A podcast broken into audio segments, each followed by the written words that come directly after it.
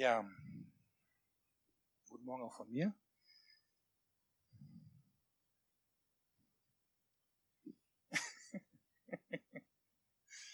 Hier vorne sind noch Plätze frei. äh, ich habe total lange schon nicht mehr hier gesprochen. Dementsprechend, also ähm, ich weiß nicht, ob ihr mich kennt. Ferry hat man schon gesagt. Aber ich freue mich total, endlich mal wieder hier zu sein. Ich weiß gar nicht, warum das irgendwie aber schon ein paar Monate her, seit ich das letzte Mal hier stand.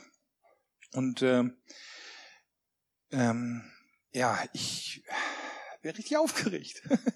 naja, ähm, letztens mein Sohn, der da oben gerade mit dem Uli zusammen brüllt im, im Namen des Herrn, ähm, der hat letztens in der Schule das Vaterunser auswendig lernen müssen. Und ich muss ja zugeben, ich bin immer total neidisch, wenn ich sehe, wenn so junge Leute mal eben schnell so einen Text sich da draufziehen und den auch einfach so können. Ne? Und ich selber kack bei jedem Auswendiglernen von einem einzelnen Bibelvers schon immer ab ne, und krieg das nicht hin.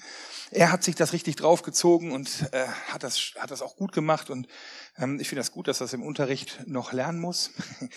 Und äh, mich hat das total an meine Konfi-Zeit erinnert, auf meiner Konfirmationszeit. Also ich war Landeskirche unterwegs früher und da musste ich halt auch so viel auswendig lernen. Und ich hatte einen Pastor, dessen Namen ich jetzt nicht nennen möchte, aber das war so ein Drill Sergeant. Ne? Also dem fehlte nur noch dieser Hut, den man sonst bei diesen Militärfilmen sieht. Ne? Also da war Druck, Drall und Geschwindigkeit. Und äh, da sind auch die Leute reihenweise durch die Konformantenprüfung gefallen und mussten dann Jahr wiederholen. Ne? Also da wurde wirklich auswendig gelernt. Da wurde Vater Unser, da wurden Psalme auswendig gelernt. Da wurde das halbe kleine, ähm, wie heißt dieses Buch von Luther? Äh, der Katechismus, da wurde auswendig gelernt, ohne Ende, zack, zack, zack. Und ich, das war wirklich Drill und Druck. Und man hatte die Dollarzeichen in den Augen und irgendwie gesagt, okay, ich muss da jetzt durchziehen. Ähm, es war wirklich hart. Und ähm, ja, viel verstanden hat man damals nichts. Ne? Also man hat nur gesagt, du musst jetzt konfirmiert werden, okay, dann musst du da hingehen und hinterher gibt's auch ein bisschen Geld, wenn du Glück hast. Ja, das ist total motivierend. Da hat man sich so durchgezogen. Aber so, als ich das auswendig gelernt habe, was das eigentlich alles bedeutet, keine Ahnung. Ich finde es aber immer noch krass, dass ich jetzt mit 45 immer noch Sachen aus der Konfizeit mal eben schnell so parat habe, die man mir damals reingedrillt hat. Also so irgendeinen Effekt hatte das schon. Aber die Frage, was das bedeutet, was man da eigentlich macht, was man da aufsagt, was soll das eigentlich alles, was man da so in der Kirche macht, auch in so einer lutheranischen Liturgie? Keine Ahnung. Und wenn man dann jetzt mal so andere Gottesdienste auch besucht. Bei uns ist es ja relativ locker, aber wenn man jetzt mal wirklich in so einen katholischen Gottesdienst geht oder bei orthodoxen ist noch wilder, dann denkst du dir, was machen die die ganze Zeit? Hinknien, aufstehen, hinknien, aufstehen, hinknien, aufstehen und dann äh, äh, dann läuft da einer rum mit mit so qualmendem Kram, ne, wo man auch noch schlecht wird, wenn der zu schnell fuchtelt, Weihrauch, Drogen, Rauschmittel und dann denkst du, was was geht hier eigentlich ab? Ne? Und dann ähm, beten sie irgendwie eine Hostie an und du verstehst das alles gar nicht und dann wird hier ein Glöckchen gebimmelt und da und hä? keine Ahnung. Und als ich dann so wirklich ein bisschen zum Glauben kam, das ist Konfirmandenzeit auch, so dann bin ich dann halt auch in die Jungschar, also nicht Kultschar, sondern Jungschar gegangen. Und ähm, ja, das war eigentlich ganz cool, bis auf das mit dem Gesang. Also da, da musste man halt immer irgendwelche fiesen Lieder aus den Wiedenester Judenlieder singen und dem Liederkoffer und Jean lacht schon. Und äh, warum singen die? Ich glaube, das hat sich Nero auch immer gefragt. Warum singen diese Christen? so. Und ich habe halt auch immer gedacht, so, ja, warum überhaupt? Heute weiß ich, warum ich singe. Heute weiß ich, warum ich sowas bete. Heute weiß ich diese ganzen Dinge. Aber vielleicht, wenn du neu bist oder wenn du auch mal in so andere Gottesdienste gehst und Dinge neu erlebst und sagst, warum passiert das eigentlich? Diese Frage ist vollkommen berechtigt. Und deshalb habe ich schon seit längerem, also eigentlich das ganze letzte Jahr, wenn ich immer mal wieder hier war, über eine Predigt, eine Predigtreihe gehalten, wo ich solche Punkte beleuchtet habe im Gottesdienst, wo ich ähm, liturgische Elemente mir angeguckt habe, also Elemente im Ablauf eines Gottesdienstes, um mal zu erklären, wofür ist das gut? Warum mache ich das überhaupt? Was ist der Gedanke dahinter? Wenn man das versteht, dann, dann, dann ist das wie so eine Schatzkiste, die man aufschließt. Und ähm, ich bin jetzt so langsam ziemlich zum Glück für euch am Ende von dieser Reihe angekommen. Aber so äh, ein großes Thema habe ich irgendwie noch gar nicht angepackt. Und zwar, was im Gottesdienst halt auch passiert, passieren sollte, ist Gebet. Und ähm, mit Gott sprechen. Und ich finde, das passt eigentlich jetzt ganz gut rein, weil jetzt diese Gebets, der Gebetsmonat ja auch kommt bald, ne, mit großen Schritten im März. Und ich bin jetzt noch ein bisschen früh, aber ich stimme mich schon mal drauf an und Anfang März darf ich auch noch mal, da gehe ich auch noch mal auf das Thema Gebet ein. Und ähm, aber wir packen schon mal so ein bisschen an. Genau. Wenn es um Gebet geht, dann sollte das eigentlich eine totale Grundlagen- und Basic-Predigt sein. Ne? Also ich äh, hoffe, dass ich euch nicht langweile, die Mystiker unter euch so, oh, Ne, die Leute, die sagen so, ich bete immer und ohne Unterlass, bitte habt Gnade mit mir, aber ich möchte solche Dinge halt auch zwischendurch immer mal wieder wiederholt haben. Ähm, und ich hoffe, dass es nicht langweilig wird, falls du Dinge hörst, die du schon kennst. Und falls du vielleicht da einzelne Elemente bei hast, die neu sind oder die dich inspirieren, weiterzudenken, dann würde mich das schon freuen. Wichtig ist dabei, und auch das habe ich immer wieder gesagt, es geht mir nicht um erhobenen Zeigefinger, so, so sollten wir das machen, so muss das sein, so ist richtig und nicht anders, sondern es geht mir darum, halt, dass wir diese ganzen Schätze wirklich auspacken und betrachten und bestaunen und gucken, was gibt's denn da alles und deinen Reichtum erleben. Einfach sich bereichern lassen, bewusst unseren Reichtum leben und vielleicht auch unseren Gottesdienst ganz bewusst zelebrieren. Okay, mit Gott sprechen ist ein Riesenthema. Das kann ich nicht in einer Predigt irgendwie reinpacken. Ähm, aber ich will mal so einen Gedanken da reinbringen. Und äh, ihr habt vielleicht die Möglichkeit in den nächsten Wochen dann auch tiefer in das Thema für euch persönlich mal wieder einzusteigen. Ähm, genau. Ich glaube, dass das Thema Predigt über Gebet und Gebet im Gottesdienst wichtig ist, weil viele, es gibt ganz viele Leute, egal wie lange die schon mit Jesus unterwegs sind, denen fällt das total schwer zu beten. Denen fällt es noch schwerer, in der Gemeinschaft zu beten, mit anderen Leuten oder laut zu beten.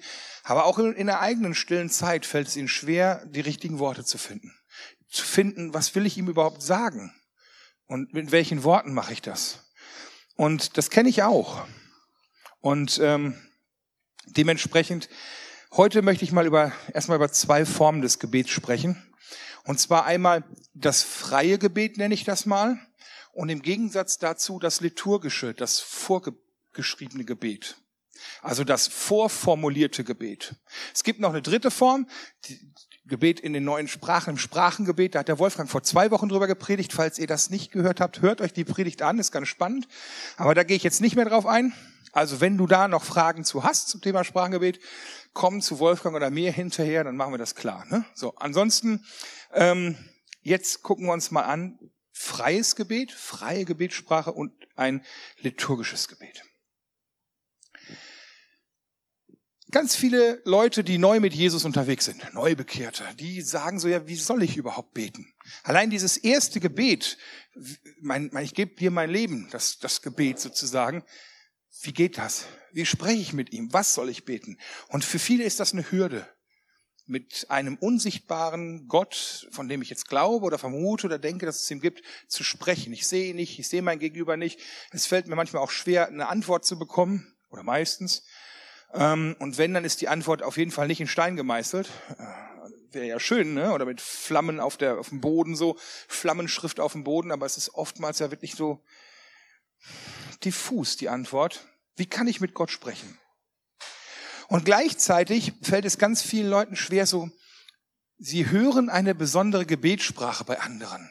Man spricht so besonders gesalbt, gerade die Älteren oder sowas. Und auch vielleicht bei den Freaks jetzt nicht so, aber, aber in anderen Gemeinden auch dann, Oma oder Opa und so, die sprechen beim Gebet halt dann doch irgendwie so heilig, so sakral, so besonders und äh, ja, so gesalbt. Ne? Und, und, und, und wie spricht man so? Das hat man nicht in der Schule gelernt. Und ähm, gerade wenn es dann laut, wenn man laut beten soll, vor vielen Leuten oder mit mehreren zusammen, dann äh, ist man lieber ruhig. dann lässt man lieber mal andere. Ne? Und mir ist das letztens noch passiert. Da sollte ich, bin ich befragt worden für den Schulgottesdienst von uns. Also Linda und ich, wir sind zusammen gefragt worden, Linda meine Frau, gefragt worden, wir wollen eine Fürbitte, das sollen Leute vorlesen. Könntest du bitte dieses Fürbittegebet, könntet ihr dieses Fürbittegebet ausformulieren? Ne? Also sich vorher überlegen, was da gebetet werden soll. Und dann stehst du da und denkst, boah, wie, wie sagst du denn das? Und wir haben uns damit zehn Sätzen, haben wir uns so einen abgebrochen, das so zu formulieren, dass man es dann halt auch jemand anders geben kann, hier vorformuliertes Gebet. Was sind die richtigen Worte? Was sagt man? Was ist der Inhalt? Was könnte jemandem auf den Schlips treten? Ähm, das ist gar nicht so einfach die richtigen Worte zu finden. Und wenn es dir auch so geht, gelegentlich, ne, dann habe ich jetzt etwas ganz Revolutionäres für dich. Und das ist wirklich, das ist was Besonderes. Das ist, ja, das, das ist krass. Ganz vielen religiösen Menschen stehen bei dem, was ich jetzt gleich sage, die Haare zu Berge. Es ist eine Besonderheit im Christentum, also der Christentum ist da eine Besonderheit, aber auch im Christentum sehen das ganz viele total unentspannt, was ich jetzt sage. Nämlich, ich bin prinzipiell dafür, ganz offen und frei, frei nach Schnauze, frei aus dem Herzen heraus, ohne Form, ohne Wenn, ohne Aber, einfach so mit Gott zu sprechen. Offene Rede, freies Gebet, ganz locker. Und da halte ich ein Plädoyer für. Und das fällt ganz vielen Leuten schwer. Und wie gesagt, auch Christen denken so, öh, wie kannst du das? das ist doch ein heiliger Gott. Aber ich bin dafür, ganz leisure mit ihm zu sprechen. Ein Gott ist so groß und Gott ist so heilig. Wie kannst du nur? Ja, das ist richtig. Er ist heilig. Er ist, das stimmt alles. Aber bitte entspann dich. Sei echt. Sei du selbst. Entspann dich. Warum verstellen? Gott kennt jeden Gedanken, den wir haben. Gott kennt jedes Wort, bevor ich es noch richtig umformuliere, damit ich es ihm hinhalten kann. Also er weiß schon, wenn ich ihm ein schönes Gebet spreche, was total gesalbt ist, dann weiß er, was ich vorher gedacht habe. Also warum mache ich jetzt noch den Umweg in eine zweite Sprache sozusagen? Er weiß es ganz genau und er möchte dir ganz ehrlich und echt begegnen, ohne irgendwie eine sprachliche Maske aufzusetzen. Und du darfst dich, du brauchst dich nicht verstellen, weil er kennt dich eh. Und ich glaube, dass wir in der Bibel auch Gottes Willen dazu ganz deutlich lesen können. Und da gibt es viele Stellen, aber, aber ich mir jetzt mal zwei Beispiele, wo man sehen kann, wie Gott sich Gespräch wünscht. Als allererstes sagt Gott in der Bibel immer wieder, dass er der gute Vater ist. Ich bin der gute Vater. Jesus spricht von ihm als dem guten Vater. Und wir sind Kinder Gottes. Wir sind seine Kinder. Und dieses Bild, was Gott jetzt wählt, Vater, Kind, das ist ja nicht einfach nur irgendein Wortlaut, sondern da steckt ja ein Bild, eine, eine Beziehung hinter. Das ist ja, das erklärt, wie er seine Beziehung zu uns sieht. So, und jetzt frage ich mal alle Kinder, die hier anwesend sind. Also ihr seid ja alle Kinder, ne? Wie spricht man mit Eltern? Normal, ne? Ganz normal, locker, entspannt. Also ich darf mit meinen Eltern ganz offen und ehrlich reden. Vielleicht sollte ich gelegentlich mal höflich sein. Das hat nicht immer geklappt, aber, aber das spüre ich dann schon selber. Aber ansonsten ganz offen und ehrlich und entspannt. Und wenn Gott sagt, ich bin dein Vater, dann will er, dass du ganz offen und ehrlich wie ein Kind zu ihm kommst und mir einfach sagst, wenn es dir gerade auf der Seele brennt, meine Kinder kommen auch an und äh, Sekunde, Sekunde, ich spreche gerade, Sekunde, das ist denen egal, die wollen jetzt was von dir und die kommen an und die erzählen es dir. Und manchmal kommen die mit einem Tonfall an, wo du sagst, hey, ich verstehe dich nicht, könntest du bitte kurz Luft holen und dann noch mal eine Ruhe versuchen. Ähm, die dürfen einfach so kommen. Und so darfst du auch zu Gott, dem Vater, kommen. Amen. Ein zweites Bild, das finden wir im Mose. Und zwar, Gott möchte wie ein Freund mit dir sprechen und du sollst wie mit einem Freund, einer Freundin sprechen. Im zweiten Mose wird beschrieben, 2. Mose 33, 11, wie, ich lese mal vor. Der Herr aber redete mit Mose von Angesicht zu Angesicht, wie ein Mann mit seinem Freund redet. Wichtig ist hier, Gott redet so mit Mose. Hier steht nicht, Mose redet so mit Gott wie mit einem Freund, sondern Gott redet so mit Mose. Das heißt, Gott entscheidet sich so mit ihm zu sprechen. Das ist sein Wille. Das ist, ich finde es ganz wichtig, dass das so rumsteht, dass Gott sich entscheidet, wie mit einem Freund, mit einem Menschen zu sprechen. Und als Jesus gesagt hat, er nennt uns nicht mehr Knechte, er nennt uns nicht Diener, sondern er nennt uns Freunde, ja, sprechen wir mit Gott, mit Jesus wie mit einem Freund. So soll es bei uns auch sein. Und wie redet man mit einem Freund? Ganz normal. Keine besondere Sprache. Es dürfen auch Schimpfwörter dabei sein. Wie redet Gott mit mir? Gott nimmt genau meine Worte. Deshalb ist es mir manchmal auch peinlich, Leuten zu erzählen, was, was ich das Gefühl habe, was Gott zu mir sagt, weil es oftmals meine Worte sind. Das passt zu mir. Und ich weiß nicht, ich glaube, das ist bei jedem so. Gott weiß ja, wer ich bin. Er weiß, welche Worte bei mir Anklang finden. Er weiß, welche Worte mich zum Schwingen bringen. Er weiß, womit er mich triggern kann, wenn er das möchte. Er weiß, womit er mich beruhigen kann, wenn er das möchte. Er weiß genau, was ich zu hören muss, damit die Botschaft wirklich ankommt, die er mir mitteilen will. Und manchmal bei mir nutzt Jesus auch harte Worte. Und dann finde ich etwas richtig kacke. Dann denke ich so zu mir, fuck, Mist, Entschuldigung, sollte ich nicht sagen. Ähm, Kinder anwesend. Ähm, und dann, dann formuliere ich das um und denke, oh, oh, heiliger Vater, lieber Gott, ich bin total betrübt. Und dann habe ich das Gefühl, dass Jesus zu mir sagt, ja, Alter, ich finde das voll scheiße. Also Jesus sagt regelmäßig zu mir Alter. Und Scheiße habe ich auch schon gehört. Und auch noch schlimmere Dinge. Also das ist so redet Gott zu mir und es macht was mit mir und es ist okay. Ich weiß nicht, ob es bei dir so ist, aber ich habe das Gefühl, wenn Gott zu mir spricht, dann ist es genau meine Sprache. Es kann sein, dass andere die falsch verstehen würden, aber ich verstehe die richtig. Und deshalb meine Bitte als allererstes, trau dich im Gebet ganz entspannt zu sein. Egal, ob du jetzt alleine betest oder ob du unter einer Gruppe betest. Bete ganz entspannt, ohne Masken, offen reden. Er kennt dich eh. Und, und, und auch wenn du das laut machst, außer es sind Kinder anwesend, okay, dann, äh, okay, dann vielleicht ein bisschen vorsichtiger. Oder der Chef, der dich nicht rausschmeißen soll oder so, kann auch sein. Ähm, aber ansonsten, für Gott brauchst du dich nicht verstellen, okay? Und dieses freie Gebet, was eigentlich der Standard sein sollte, den finde ich, das ist totaler Segen. Weil in allen anderen Religionen müssen sich alle Leute alles antun, um irgendwie so zu sein, dass sie irgendwie Kontakt mit Gott haben können. Und Gott sagt, ey, ich breche jetzt jede Form, ich breche jede Regel, ich breche alles weg und begegne dir auf eine total intime Art und Weise als Vater und Sohn, als, als Vater und Tochter, als, das ist, das ist super intim, das ist super ehrlich, das ist super persönlich, das ist super nah und das ist total entspannt. Und so soll Gebet sein. Und nichts Verklemmtes oder Nerviges oder Anstrengendes. Und kommen wir jetzt mal zu der zweiten Form des Gebetes, die im Gottesdienst besonders gerne genutzt wird. Das sind liturgische Gebete. Also Gebete, die fest vorgeschrieben sind, die, die, die vorformuliert sind, festgelegte Worte. So wie zum Beispiel das Vaterunser. Komme ich gleich noch drauf. Es gibt auch noch andere Texte, die man beten kann. Man kann zum Beispiel Psalme beten, die sind dann ja auch vorformuliert. Und ähm, was gibt's denn noch? Ähm, es gibt so liturgische Texte, auch in anderen äh, Denominationen vielleicht ein bisschen mehr als bei uns. Ähm, und ich muss sagen, ich musste diesen Wert als Jesus Freak erstmal schätzen lernen. Also als ich Christ wurde, da hatte ich total keinen Bock auf das ganze also ich bin bei den Freaks so richtig Christ geworden. Ne? So, und äh, da hatte ich auf dieses ganze formelle Zeug gar keinen Bock mehr. Und äh, war froh, wenn ich alles über den Haufen schmeißen wollte. Und für mich war irgendwie, weiß ich nicht, jede Obrigkeit, äh, auch im Geistlichen, war für mich irgendwie, ne, außer Jesus nix. Ne? Jesus Punkt.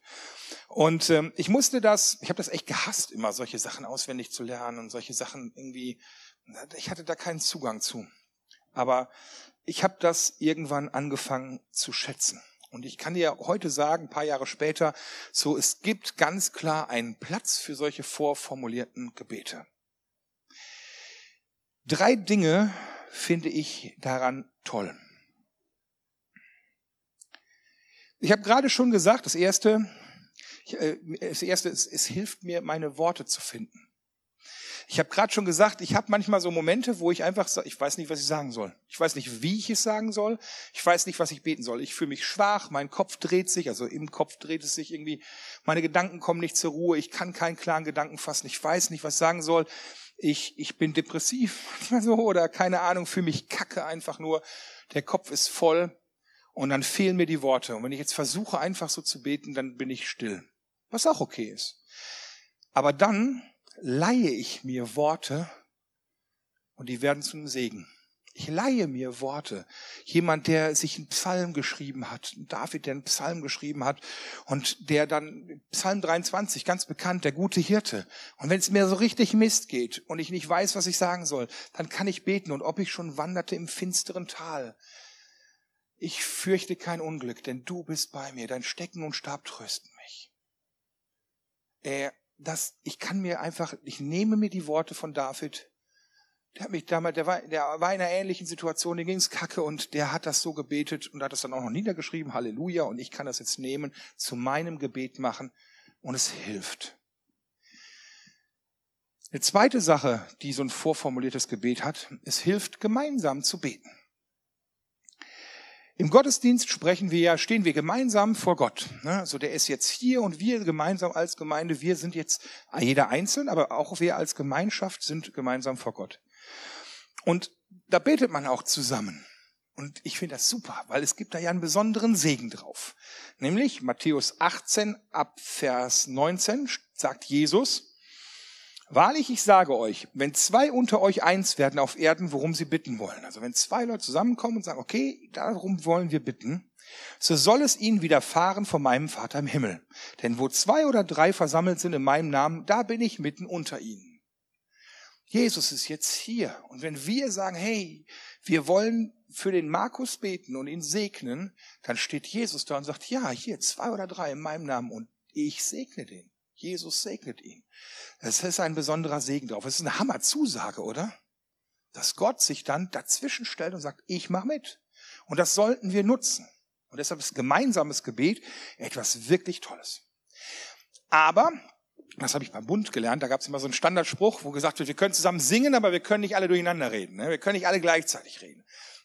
Gott hat, kann ganz viel hören. Wir können alle gleichzeitig losbeten. Alle so, das versteht er schon, aber es ist ziemlich wild. Ne, so. Und äh, deshalb ist es schön, wenn man das Gleiche betet, die gleichen Worte sagt, wenn die Worte gleich sind. Und natürlich könnte ich jetzt verbeten und ihr sagt dann Amen dazu, was heißt so viel wie, ja, so sei es, passt, ne, stimme ich zu.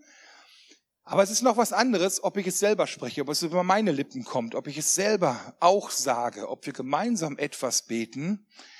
Die eigenen Worte haben Kraft. Und wenn jeder das sagt, hat das Kraft. Die Gefahr bei diesem vorformulierten Gebet ist natürlich, dass man es einfach nur runterleiert.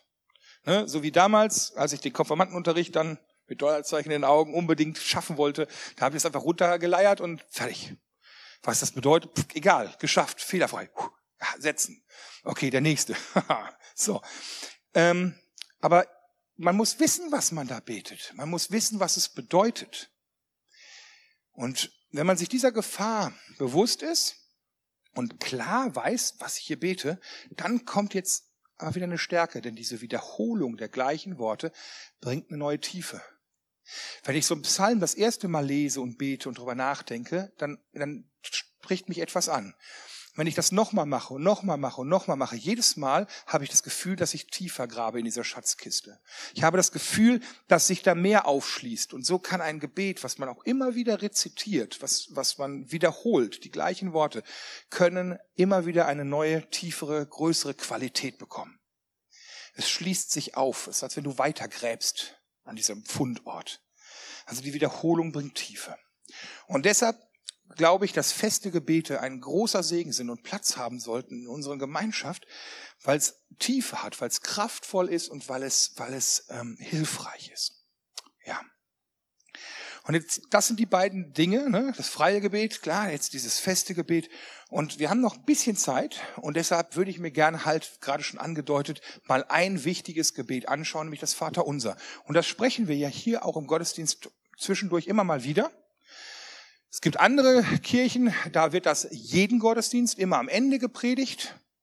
Interessanterweise Luther zum Beispiel sagt, das gehört an den Ende eines jeden Gottesdienstes mit dem klaren Grund, dass man am Ende des Gottesdienstes, ich hatte mal diesen Weg durch den Tempel ins Allerheiligste beschrieben gehabt. Ich weiß nicht, guckt, hört euch mal meine Predigten an oder fragt mich hinterher nochmal. Ganz zum Schluss schaffen wir es in so einem Gottesdienst hin ins Allerheiligste zu gehen. Wir stehen jetzt wirklich vor Gott und das ist der Punkt, wo man Fürbitte leistet. Das ist der Punkt, wo man Segen empfängt. Das ist auch der Punkt, wo man, wo man so ein Gebet spricht, direkt vor Gott. Und deshalb, ich nehme das jetzt nicht ganz so wichtig, wo man das macht, ob am Anfang oder am Ende oder jedes Mal oder so. Aber manchen ist das total wichtig. Vater unser, ich ähm, habe das mal hier so mitgebracht. Zack, wir fangen mal an. Wir fangen mal an, theoretisch. Genau, ja, ja. 21, 22. Ah, ich, er hatte tierische Verzögerung schon. Ähm, das gibt es in verschiedensten Übersetzungen. Gleich hat der Wolfgang noch was vorbereitet. Das ist eine andere Bibelübersetzung, andere Worte anders übersetzt. Das ist ja eigentlich im Aramäischen. Ne? Und äh, irgendwer hat das dann halt auf mal Deutsch übersetzt. Aber es gibt verschiedene Übersetzungen. Die meisten lernen da die alte Lutherbibel auswendig. Also gerade beim Vater Unser, weil das halt auch so im Katechismus noch drin steht. Und das ist halt die 1984er Luther, wenn mich nicht alles täuscht, äh, nach der wir das auswendig lernen. Ähm, und das ist, ähm, ja, manchmal ist es ein anderes Wort oder Vater unser ist zum Beispiel total altmodisch, ne? Vater unser. Heute würde man sagen unser Vater. Aber irgendwie hat sich Vater unser halt eingebürgert. Also sagen wir Vater unser und mein unser Vater, okay? Zum Auswendiglernen ist das gut und damit wir alle gleich das Gleiche sprechen. Fangen wir an. Vater unser. Das ist so die ersten Worte. Man muss eins dazu sagen. Warum Vater unser? Die Jünger habe ich ganz vergessen zu sagen, die Jünger, die sind an meinen Punkt gekommen und haben gesagt, Jesus, mh, hm, wie beten wir eigentlich richtig? Also er merkt, die haben genau das gleiche Problem gehabt, wie wir es manchmal haben. So, wie betet man richtig? Ne? Lehre uns beten. Lukas 11, Vers 1. Und Jesus sagt, ja, klar, kein Problem. Und jetzt betet er ein Gebet vor, das ist dieses Vater unser, und da ist alles drin. Okay? Vater unser. Damit fängt Jesus an. Und das ist Erstmal die Ansprache. An wen ist das Ganze gerichtet? Zu wem bete ich hier eigentlich? Und hier finde ich wieder ganz spannend, dass Jesus sagt nicht, oh lieber Gott oder großer Herr oder Herr der Herrscharen, sondern er sagt hier, Vater. Vater unser, du mein Vater, du unser Vater. Also hier wird sofort eine ganz intime Ansprache gewählt und zeigt, welche Beziehung Jesus hat, wenn er betet und zeigt, welche Beziehung wir haben sollten, wenn wir beten, nämlich eine liebevolle Beziehung zu einem guten Vater. Er ist der gute Vater. Gott ist für dich. Und wir dürfen uns frei fühlen. Und ich glaube, das wird hier sofort ganz klar gesagt. Du darfst mit allem, was jetzt kommt, zu deinem Papa kommen, zu deinem Vater. Dann geht's weiter. Im Himmel. Vater unser im Himmel. Auch ganz wichtig finde ich, im Himmel, denn er steht über allem. Er steht über dem ganzen Dreck dieser Welt. Er steht über allen Problemen. Er blickt über jede Woge, die noch so groß zu sein scheint. Er ist größer. Und er, ja, wie, wie, wie sage ich gerne am Anfang vom Gottesdienst, unsere Hilfe steht im Namen des Herrn, der Himmel und Erde gemacht hat, der so groß ist, der größer ist als alles, der im Himmel wohnt. Und wir richten unseren Blick jetzt von uns weg auf ihn, Vater unser im Himmel. Wir schauen weg von uns zu ihm hin. Geheiligt werde dein Name. Und jetzt fangen wir an, ihn anzubeten. Wenn wir ihn schon anschauen, wie groß er ist, wie schön er ist. Wir preisen seinen Namen. Er ist groß. Er, Heiligen heißt jemanden hervorheben. Wir heben ihn hervor. Das ist auch diese Gebetshaltung, dass wir unsere Arme in Anbetung heben. Wir heben Gott hervor. Du bist Gott. Wir beten dich an. Und nicht für das, was du tust, nicht für das, was du uns Gutes getan hast, sondern weil du herrlich bist, weil du schön bist, weil du groß bist. Dein Reich komme. Jetzt proklamieren wir, ach, so ein hässliches Wort aus der Christenheit. Wir bekennen, wir, was sagt man da, anstatt proklamieren? Einfache Sprache. Wolfgang, wir bekennen, er ist der Herr. Er ist der Chef und seine Herrschaft gilt hier. Proklamieren nennt man das irgendwie, aber naja, egal. Ähm, er ist der König. Du bist der Herrscher. Dein Reich komme. Reich ist ja da, wo der König sozusagen sein Herrschaftsgebiet hat. Dein Reich komme. Und wir sprechen Gottes Reich in Existenz. Das ist so ungefähr so wie so eine Hausordnung. Ähm, Gott hat gesagt, er gibt uns die Erde und wir sollen die als Verwalter gut verwalten. Das heißt, was hier abgeht, steht irgendwo auch momentan in unserer Verantwortung. Und jetzt stell dir vor, du hast so eine Wohnung oder ein Haus und du hast Gäste und die haben richtig schmierige Schuhe an und die wollen rein. Das hatten wir letztens mit Freunden von unserem Sohn, der irgendwie reinkam. Und das erste, was wir gesagt haben, ist, die Schuhe ziehst du bitte aus, wenn du hier reinkommst. Ne? Das ist Hausrecht. Hier Schuhe aus. Das ist so. Gerade vor allem diese Schuhe. So, dann zieht er sie aus und sagt, oh, nee, zieh sie wieder an. Nein, also du hast Hausrecht ne? und du sagst, so läuft es hier. Und so sagen wir, die wir hier als Verwalter sind, so läuft es, dein Reich komme. Und das hat eine Verantwortung und eine Kraft in der geistlichen Welt. Dein Wille geschehe, wie im Himmel, so auf Erden. Wir stellen uns unter Gottes Willen. Und erstmal, wir gehorchen dir, volles Gehorsam. Ne? Wir sagen hier klar, dein Wille geschehe hier. Und wir geben dir aber auch alle Freiheit, hier zu tun, was du möchtest. Dein Wille soll hier geschehen. Im Himmel passiert genau das, was Gott will, immer. Und hier soll das genauso sein. Und das sprechen wir jetzt über die Welt aus. Und deshalb darf er das tun. Er kann das tun. Wir ziehen den Himmel auf die Erde. Das finde ich ein total geiles Ding. Das ist so eine Art auch Fürbitte, dass wir sagen, so hier, dein Wille geschehe, hier, jetzt.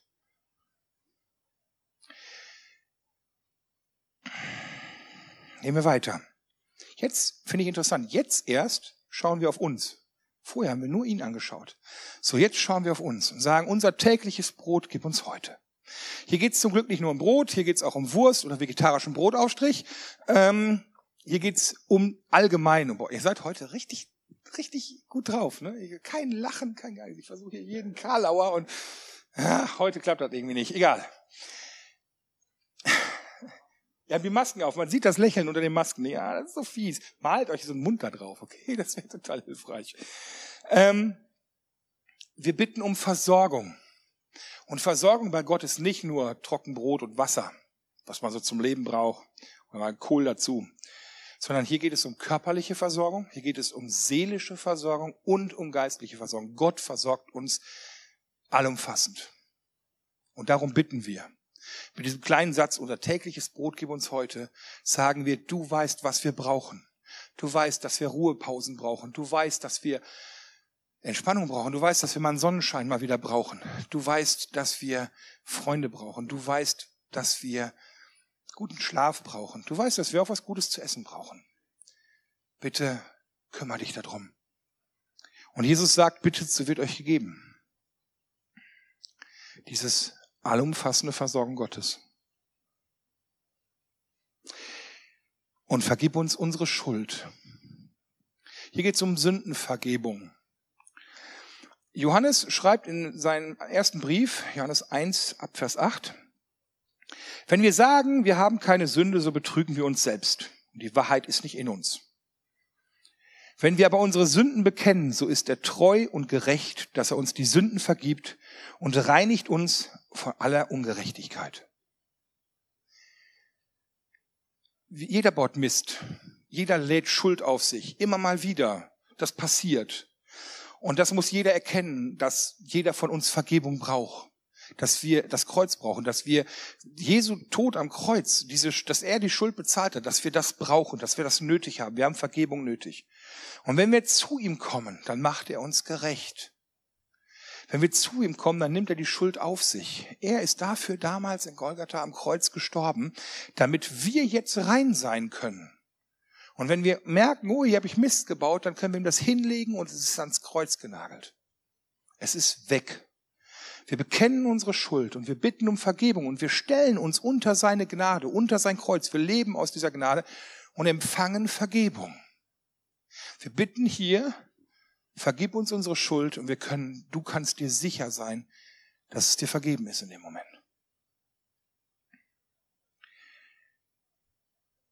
Wie auch wir vergeben unseren Schuldigern. Wenn dir jemand etwas angetan hat, etwas Übles angetan hat, wenn jemand an dir schuldig geworden ist, wenn dich jemand verletzt hat, geschädigt hat, dir Unrecht getan hat, fies zu dir war, wenn das zu mir war, dann ist es gut zu sagen, okay, ich höre hier auf zu richten, zu verurteilen und anzuklagen. Ich möchte der Person vergeben. Ich will das tun. Hilf mir dabei, Gott zu vergeben. Ich will dem das nicht mehr vorhalten. Weil Unvergebenheit ist etwas, was vergiftet eine Beziehung zu einer Person, aber auch einen selber. Unvergebenheit ist eines der fiesesten Gifte, die man im Zwischenmenschlichen haben kann. Es ist, mündet immer in Bitterkeit, es mündet immer in, in, in, in, in, in Gefangenschaft. Also vergiss nie, wie viel Gott dir vergeben hat und versuch anderen Leuten auch zu vergeben. Mit seiner Hilfe. Sei anderen Leuten gegenüber gnädig. Lass andere Leute frei.